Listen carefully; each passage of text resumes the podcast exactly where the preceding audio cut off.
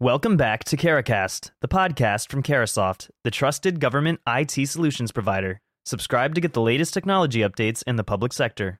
I'm Corey Baumgartner, your host from the Carahsoft production team. On behalf of Fortinet Federal, we would like to welcome you to today's podcast focused around software supply chain and Executive Order 14028 for federal agencies. Felipe Fernandez, CTO for Fortinet Federal, John Boyens, NIST Deputy Chief of the Computer Security Division, Rob Vietmeyer, DoD OCIO Director and DoD CSO for DCIO, and Clint Walker, CISA Region 4 Cybersecurity Supervisor, will discuss software supply chain and Executive Order 14028 for federal agencies. So I'm Felipe Fernandez. I'm the federal CTO at Fortinet Federal. Probably all know what Fortinet does. I won't get into all that. But with me here, Clint Walker, John Boyens, and Robert Vietmeyer. Uh, gentlemen, if you'd like to take a moment to introduce yourselves and what your organization does and how it could help you know, other public sector leaders, that'd be great. Thank you, everybody. My name is Clint Walker. I'm with the Cybersecurity and Infrastructure Security Agency. How many of you have heard of CISA? I'm with the federal government and I'm here to help. So I just we'll start with that. Our role as cybersecurity advisors is to do exactly that. We are advisors to state and local governments, critical infrastructure, and private industry. We are no cost service for you in order for you to reach out for us to come in and give you advice to help you baseline and mature your cyber organization. And that's what we're here is to be that liaison between the federal government, state and local partners, as well as vendors and suppliers to get you where you need to go and help you mature as a whole as an ecosystem. Uh, John Boyens, Deputy Chief of the Computer Security Division at NIST and the program lead for cybersecurity supply chain risk management for roughly 13 years. Had a lot to do with the Executive Order 14028. NIST uh, was responsible for a big section of that, Section 4, regarding software supply chain security. Remember that software supply chain security, contrary to the last panel, has nothing to do with the Chinese stealing our farmland. we know who to blame, though. Rob Vietmeyer, DoD Chief Software Officer with DoD CIO. And we have had, let's see, a DoD CIO representative each one of these panels so far, and, and uh, Mr. Bhatia kicking it off this morning. They're all our cybersecurity team. So I'm a plant. I come from the information enterprise side, uh, so more focused on capability delivery within the CIO. But I think I have an honorary seat on the uh, with the cybersecurity team, at least for today. So thank you. Awesome. Well, uh, you know, John, I think it'd be best if we led with you, given your statement and disclaimer there, you know, and really differentiate this conversation from the last. Can you take a second to talk about software supply chain security risks? Um, is it new? What are the biggest challenges and risks that you're seeing? You know, and any guidance you have on that thought. Yeah. So, I mean, I guess I have been working in this space too long because 2012 RSA supply chain was new black. I think. Oh, oh by the way, today's uh, or this month is April, which is Supply Chain Integrity Month, which is a little bit of a hallmark uh, hol- holiday that Odie and I made up about four or five years ago. But it's still, you know, I like it. It's good. It gives a focus.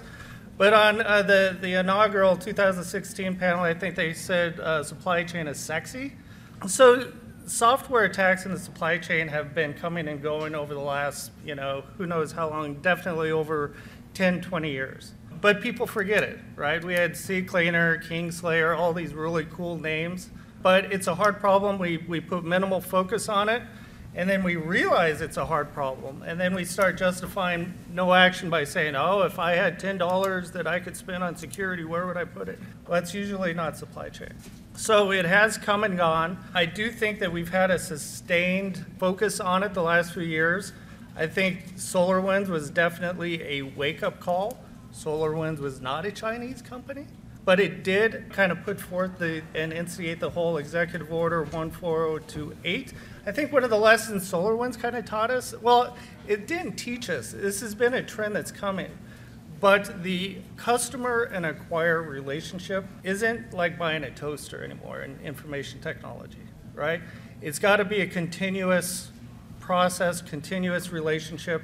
If there is a vulnerability, even if you have an SBOM and you can go look for Log4j, quite often technology is so complicated, you're going to have to work with those vendors that it's that relationship that is evolving. Also, security. We all know security is not 100%. They're going to get inside. So, what is changing? Resilience. systems, and this is where zero trust and a lot of these other uh, conversations that are happening at RSA come into being, is those systems have to stay operational. We're, we're going to get hacked. So, I mean, that's the vulnerability of software in general, or the risk of software in general. There's always going to be vulnerabilities in software. Playing off that and, and taking it to, towards you know my specialty, you know, software developers are lazy. They'll take any shortcut they can, and that usually means you know pulling down other people's software so they don't have to write it, right? And so now what we've seen over the you know past couple years is you know exponential growth in the number of attacks that are trying to go after uh, your software development environments, your software supply chains. And so when we look at you know DevSecOps, and, and right now, the, these are complex environments that you use to develop and deliver software. And usually it's from a company's perspective, oh, that's low risk, so developers just go slap some stuff together and figure it out, right?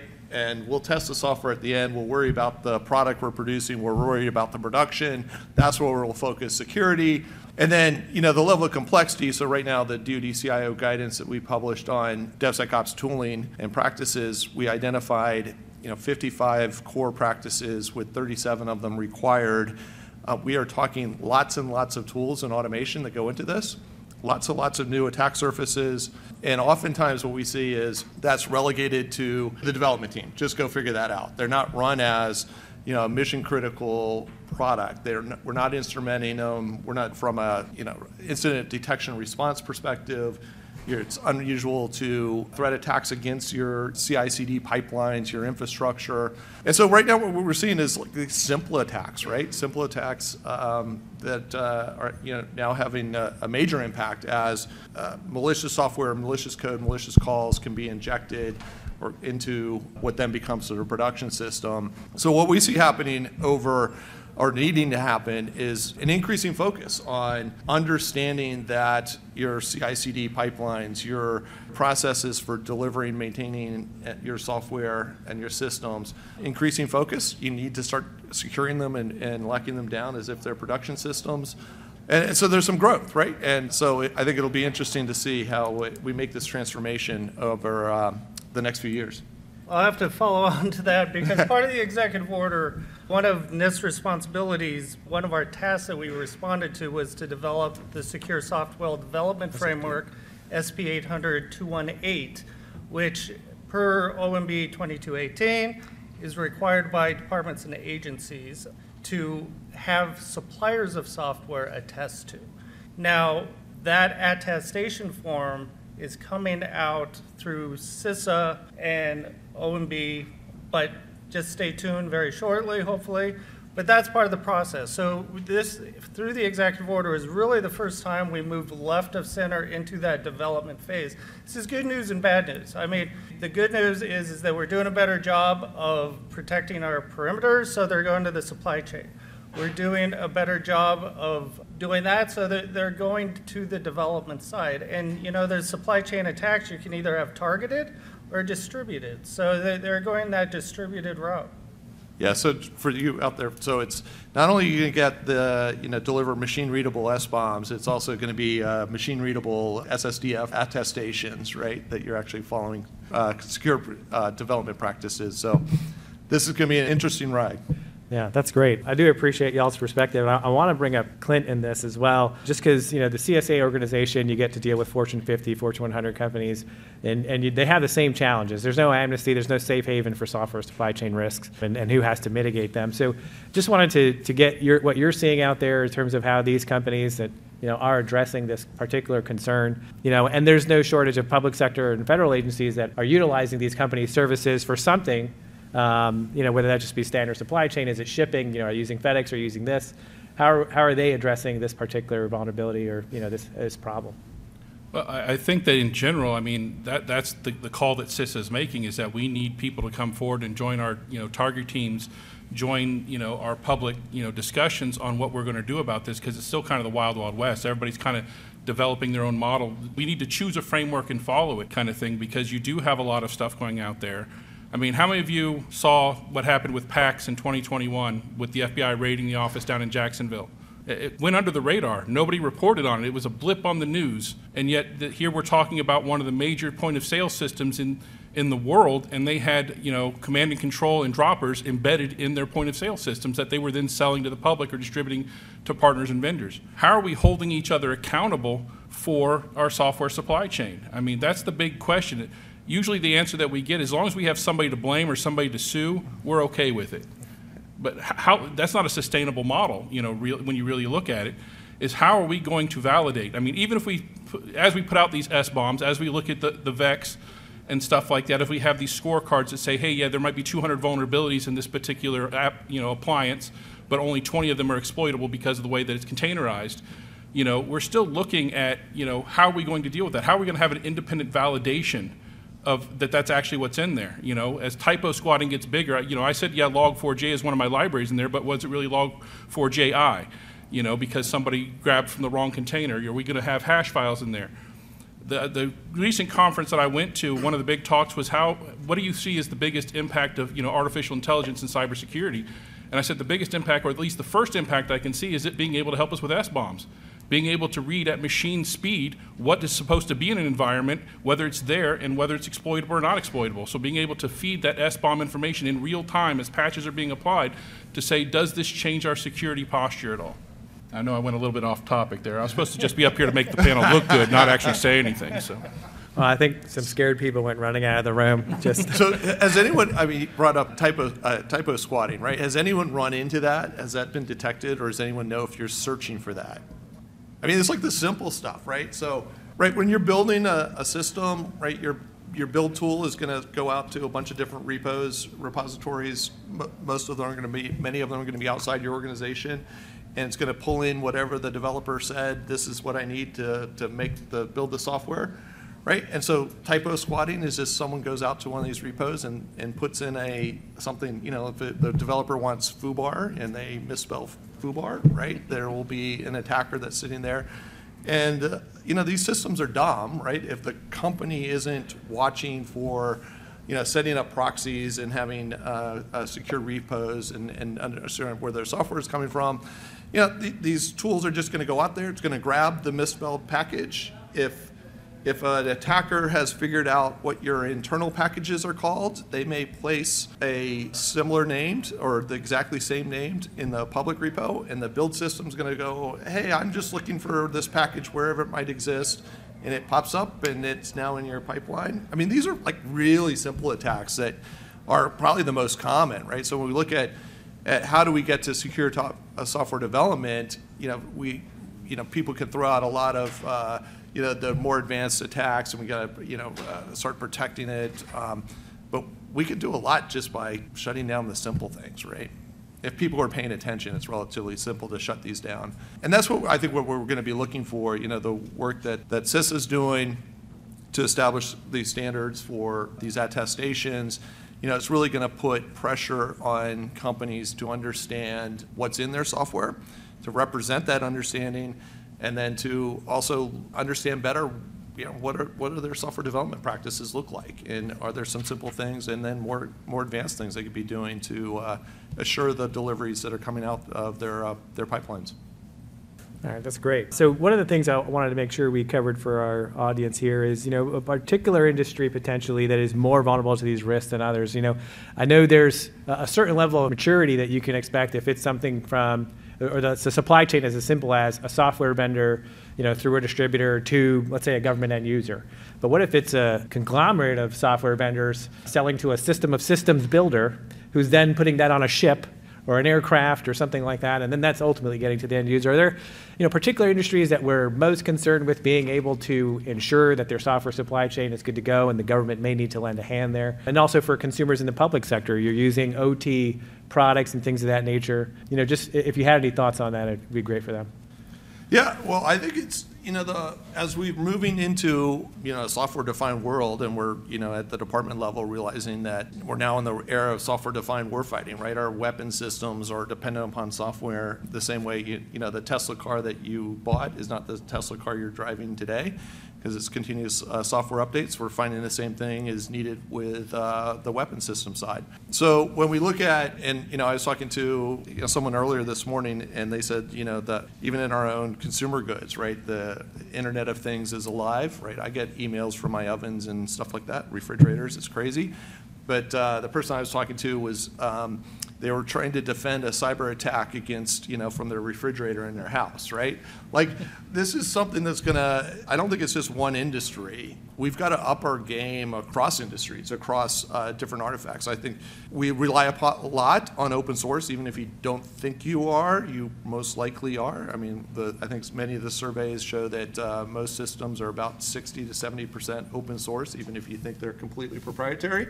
and so, you know, I think, I don't think there's one industry, I think we're, we're specifically in DoD engaged very heavily right now with the weapon system folks and making sure that we're implementing our, you know, DevSecOps and secure software development practices. We're requiring, you know, going to be requiring with the CISA and, uh, and the work that we're doing internally, you know, requiring our, our vendors to demonstrate that same level of maturity with the software that's being delivered to us. But it's going to be, it's, as, as Mr. Bhatia mentioned this morning, I think we're learning. I think this is a partnership as we move forward. I think a lot of the companies that are here this week have some really interesting solutions that can help all of us move forward. So I don't think it's a, we have a monopoly on this challenge.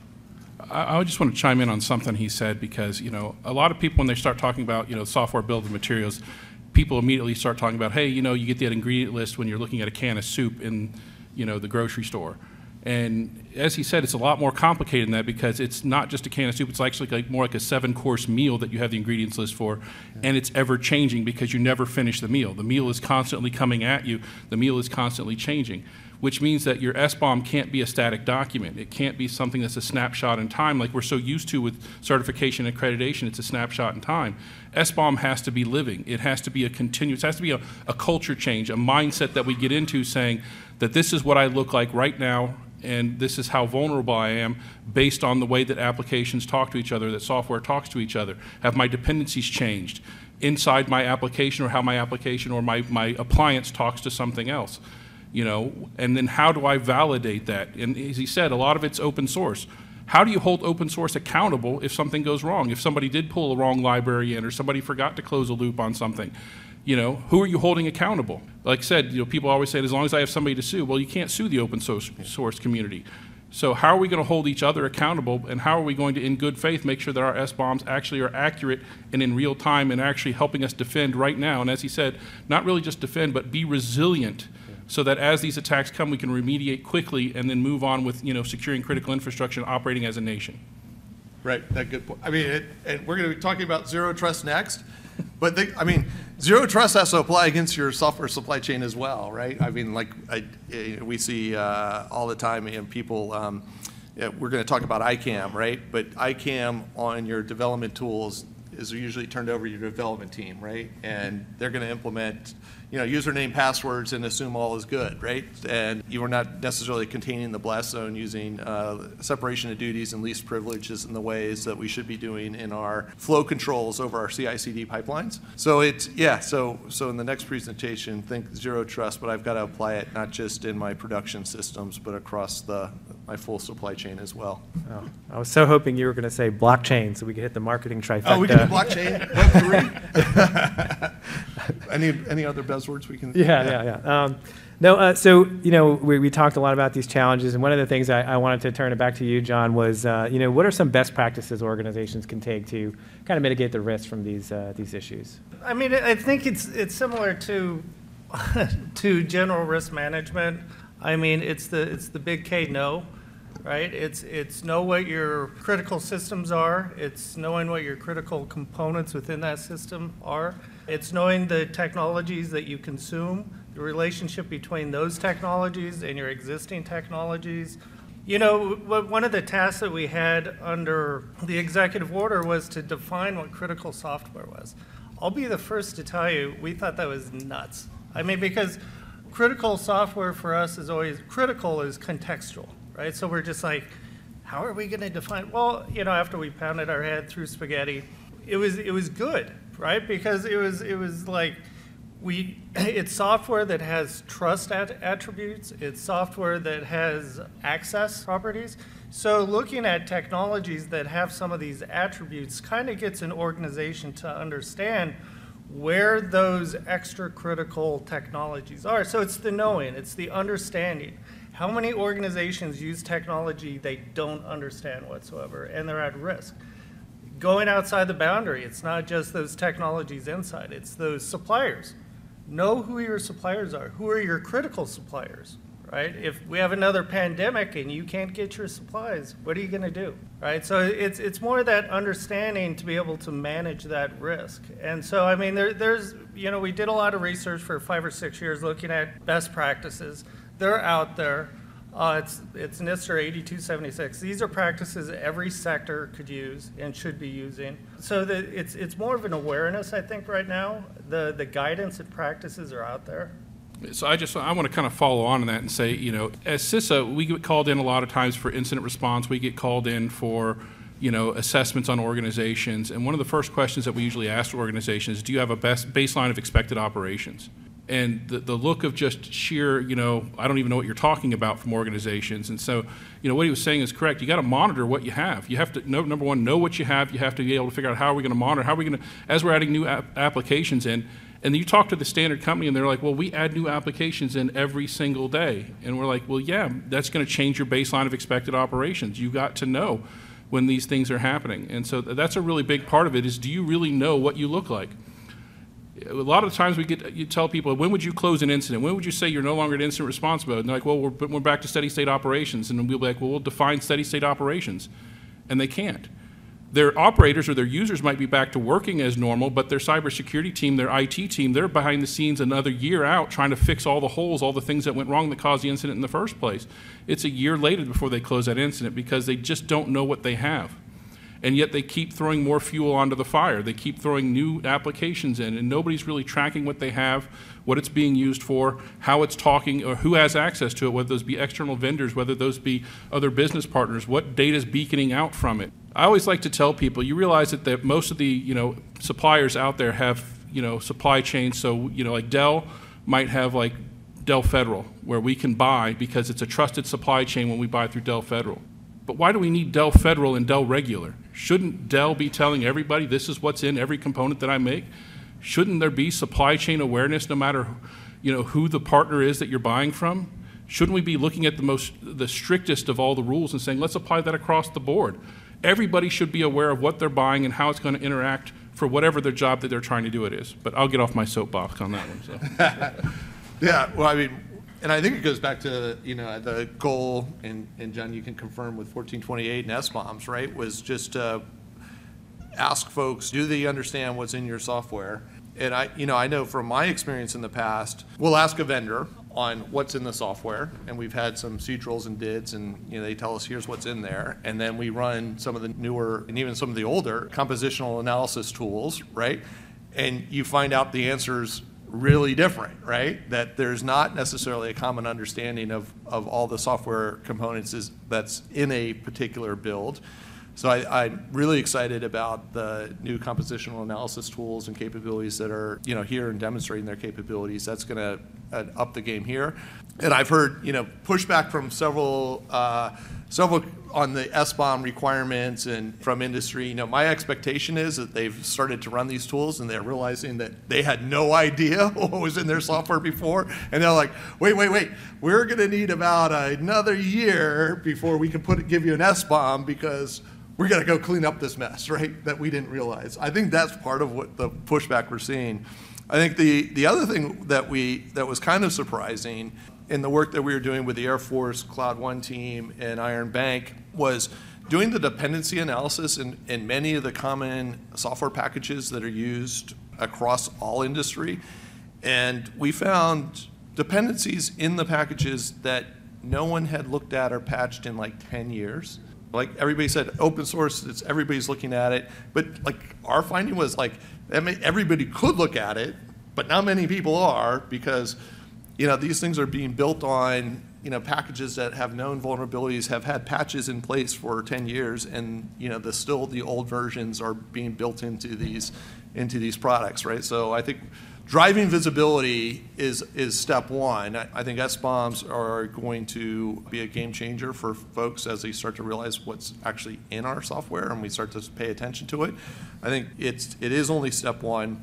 You know, step two with the secure software development and, and now applying sort of the level of rigor across our supply, across our CI/CD pipelines and supply chains is going to be, uh, you know, the next game changer here. Yeah, just a, uh, oh, go ahead, you. Oh, no, I, I mean, I would add that, that's right. I mean, SBOM isn't a silver bullet. I actually thought it was a little bit aspirational to put it in, inside an executive order, but I actually think that's a good thing because we, you know, executive order follows, follows on SolarWinds. We're always pounding that, you know, the, the, the next mole that pops up. And to try to get a hold of that with something aspirational, I think is a good thing. So it's, it's out there, but it isn't a silver bullet. Even, even if organizations can meet the minimum requirements, it's part of an overarching vulnerability management program. And if you don't have that in place, and SBOM is going on the shelf until you have an incident and need to go look for a log4j, right? Where, where we want to go, step three or four, is actually being able to use SBOMs and VEX in a proactive manner, right? So that we can get, a, get ahead of those vulnerabilities, start managing the risks those vulnerabilities cause. Yeah, that's great. Uh, you know, one of the things I like to do with these settings is make sure that the audience leaves with not only a, a bunch of questions that they got to go find answers to, but also a, a, next step, right? You know, how do I wrap my head around this quickly? And, and one of the things that I'm hoping any one of you can answer is, is there a framework, is there a guidance, a policy document that states, okay, you want to tackle this secure software supply chain issue, here is a program you can get started with, and also here are some quantitative or, or other types of you know, ways of you know, measuring your progress throughout this journey. Is there something out there, a document such as that, or you know, are there examples that you've seen from organizations who have put their use case out there? Well, I'll say that CISA just released two documents on Friday that kind of explain SBOM and our take on it, and then you know the, what a VEX looks like and how that is actually going to be the supplement to the SBOMs to help people understand what vulnerabilities exist, but then which ones are actually exploitable. And for us, I mean, we really just we need people to to jump on, go out to CISA's website and look for the SBOM working group. We need your input. You know, how is SBOM going to affect you or impact you, or what you know, we don't want it to be scary for you. We want you to be prepared for whatever's coming down the pipe. And so we want your input and your analysis now. Yeah, well, I think the you know guidance that's going to be coming out from CISA on the implementation of SBOM, the work we're doing with the FAR to incorporate those business rules. In DoD, we're also looking at some updated DIDs and rules to get us to SBOM deliverables in some formats that we're doing, so stand by for some of that. I think that you know the next step is then moving to that secure software development side of things and what that looks like. So I know there's uh, some guidance on what that those attestations look like.